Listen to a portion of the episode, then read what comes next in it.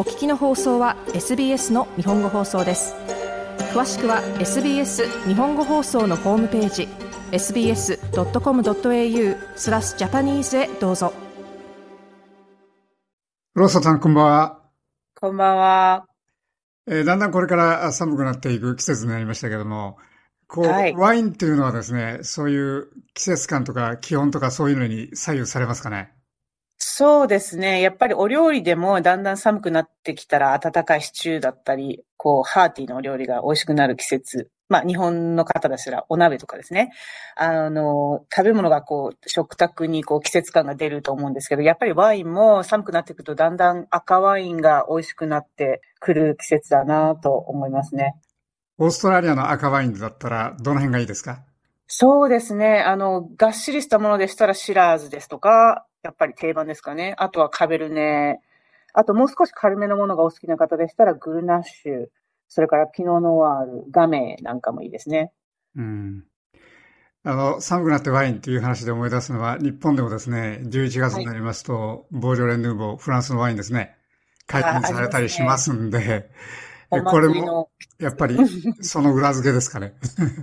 そうですね。確かに11月って北半球では、えっ、ー、と、収穫がちょうど終わって、少しした時期なんですけど、もともと、あの、ボジョレ・ヌーボーっていうのは、こう、長い1年間の、この、ブドウを栽培して収穫して、やっと今年もワインが無事作れますよというお祝いの新種なんですね。いわゆる新種で、ボジョレ・ヌーボーのヌーボーは新しいっていう意味なんですけど、今年もブドウが収穫できましたっていうので、その収穫したブドウを使って、わずか1ヶ月で仕上げてしまう赤ワインなんですね。だから本当にもぎたてフルーツそのものをそのまますぐワインにして、すぐ出荷して、えー、とりあえずこう収穫ができたことをお祝いするためのお酒なんですけど、あの、ほぼ、ほぼほぼ、あの、熟成してないので、本当にほやほやの、あの、新種ですね。本当にタンニンもなく、ボディもすごくライトで、飲みやすい、フレッシュな赤ワインですね、うん。そうですね。私も飲んだことありますけど、本当にフルーティーですよね。そう、もうフルーティーそのものを体現したようなワインですね。あの、色もすごく鮮やかで、あの、作り方がまたちょっとボジョレ・ヌーボーは特殊なので、その関係もあってすごく色が鮮やかなんですけど、えっ、ー、と、1ヶ月だけ、あの、で製造を完了して、フランスからあれは空位で飛ばすんですね。日本まで。うんはい、で、本来、ボジョレ・ヌーボーは解禁が、毎年11月の第3木曜日なんですけれども、え日付変更線の関係で、フランス本国の解禁日よりも日本の解禁日が9時間ぐらいですかね、早いので、そ、ね、れをこう先取りしてお祝いするためにっていうイベントが日本で流行り出したのが、多分もともとあんなに流行り始めたきっかけだと思います。うん。みんななんとなく待ってるような感じがありますんで、えらい人気だなというの、それだけ解禁日っていう話を聞いたときには、なんかものすごい人気だなっていう感じがしたんですけど。ワクワクしますよね。解禁って言われると、こう、すごくなんか、特別なもの、実際特別なものではあると思います、今でも。やはりブドウを作ってワインを作るっていうのはすごく重労働なので、あの、ワインを生産する農家の方はもちろんそうですし、生産者の方々もこう、今年もワインが作れるぞというね、お祝いの意味を込めて、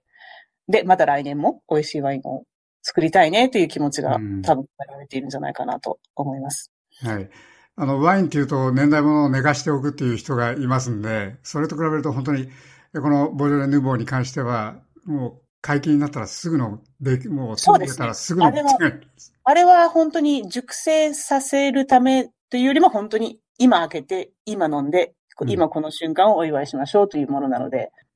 一般的に熟成はしないと言われてますね。ボジョレ・ヌーボーはね。やったことないですけど、私も。もう春まで飲めとかいう話もありますもんね。そうですね。あの、あれは寝かせるものではないので、また来年また、次の年のボジョレ・ヌーボーをまた買って飲めばいいと思います。うん、本当に新種と同じですね。新しいもの。まさにそうです。新種ですね。文字通りね。はいうん、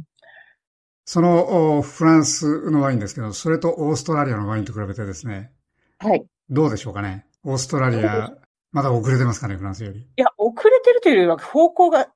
違うみたいに思っていただければ。うん、あの、実際もちろん、あの、ずっとフランスはものすごく歴史の長いワインを作っている国なので、歴史は確かにオーストラリアの方が浅いかもしれないですけれども、えっ、ー、と、一番多分わかりやすいのが、スパークリングワインだと思うんですよ。あの、オーストラリアとフランスで比較して一番わかりやすいのは。はい、皆さん多分、あ、シュワシュワの入ってるワインのことを、こう、総合してシャンパンっておっしゃってる方は結構多いと思うんですけど、はい。シャンパン、多分、私もめんどくさいから言ってた時期もありました、正直。なんか違うとは分かってても、なんかそう言わないと通じないこともあるから、シャンパンって言っちゃうんですけど、シャンパーニュって、フランスのシャンパーニュ地方の地酒のことなんですね。うん。フランスにシャンパーニュっていう地域があって、そこで昔から作ってる伝統の製法に基づいて作ったスパークリングワインのことをシャンパーニュって言うんですよ。はい。で、スパークリングワインっていうのは、シュワシュワしてるワインは全部スパークリングワインなので、スパークリングワインの中のその一部種類がシャンパーニュという、わかりますかね？こう。はい。えっ、とわかり、ます。で、なので、オーストラリアで作ってるシャンパーニュっていうのはありえないんですね。例えば。ええ。シャンパーニュってやはりそれだけ名前がすごく親しまれてるっていうので、多分みんなシャンパン、シャンパンって言うようになったんだと思うんですけど、それだけやっぱり有名かつ品質も高くて、いろんな国でシャンパーニュと同じ製法でいろんなスパークリングがたくさん作られているので、そういう名称がこう、だけが有名になってしまったと思うんですけど、まあ、オーストラリアのでもスパークリングワインも実はシャンパーニュに匹敵するものがたくさんあってですね。えっと、シャンパーニュで使ってる同じブドウを使って、えー、同じ製造方法で作ってるスパークリングワインで、オーストラリア産のものうんで素晴らしいものが実は結構あるんですね。うん。で、特にあの、冷涼な地域で作られてるものが多いので、スパークリングワインって。で、シャンパーニュも実はなんかフランスの北の方にあって、すごく寒いところにあるんですが、うんなので、えっ、と、オーストラリアでもですね、スパークリングワインのプレミアム地方、地域っていうのはやっぱり寒いところが多くて、タスマニアですね、特に。タスマニア、それから、えーサウスオーストラリアのアデレードヒルズ、えー、あとはヤラバレー、ビクトリアですね。うん。大体こういう寒いところで、スパークリングワインを作ってるところはすごく品質のいいものが多くて、特にタスマニアはそれでも知られてます。ああ、なるほど。はい。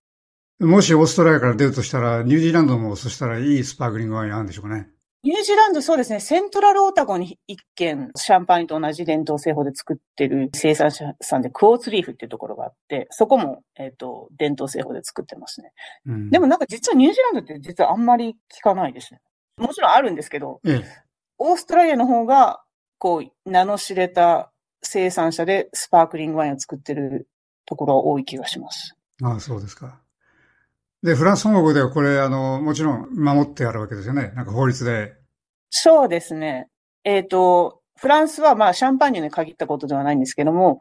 AOC という、えー決まりがありまして、この地域の名前を冠すには、このブドウとこのブドウとこのブドウを使って、こういった生産方法で作らなければいけませんっていう法律がすごく細かく決まってるんですね。うん。あの、フランスだけじゃなくて、まあ、イタリアとかもそうなんですけど、なら、オーストラリアはそういう縛りが逆にないので、あの、結構自由にいろんな違うブドウを使ったりとか、あの、この地域はこの、これを使っちゃダメっていう縛りがないので、そこの土地にあったものを自由にこう使って作ってる生産者は多いですね。ただ、やっぱりでも、スパークリングに関してはやっぱりシャンパーニュと同じブドウを使ってるところは多いです。やはりそれがうまくいく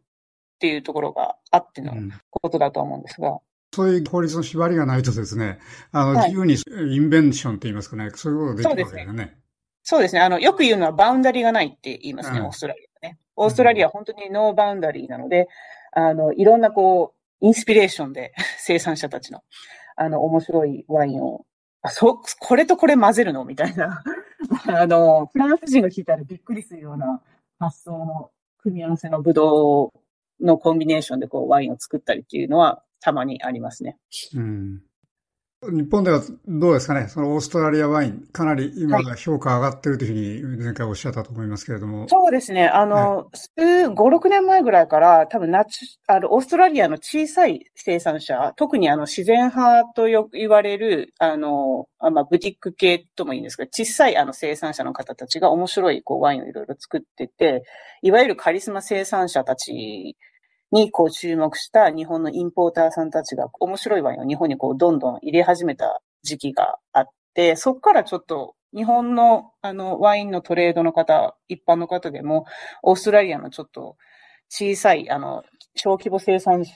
自然派生産者にこう注目して、ちょっとオーストラリアワイン面白いねってこう注目し始めてくださった時期があったようで、そこからちょっと一部のファンの間でオーストラリアワインブームが起きているとは聞いております。特に若い人たちはなんかこうワインといえばフランスでしょみたいな固定観念というか先入観が全くないので、うん、あのワインだったら何でもいろいろ試してみたいなみたいな若い世代の人たちが増えてると思うんですよ、日本も。なので、オーストラリアのワイン飲んだことないけど、まあ飲んでみようかなって思ってくださる方たち、柔軟性がこうある方たちが、あの、別にフランスじゃなくてもイタリアじゃなくても飲んでみようっていう、いろんな新しい国のワイン飲んでみようって思ってくださる方が増えてると思うんですよ、日本も。うん、なので、オーストラリアもそれにこう、いろいろ試していただいているのかなという印象は受けます。わかりました。どうもありがとうございました。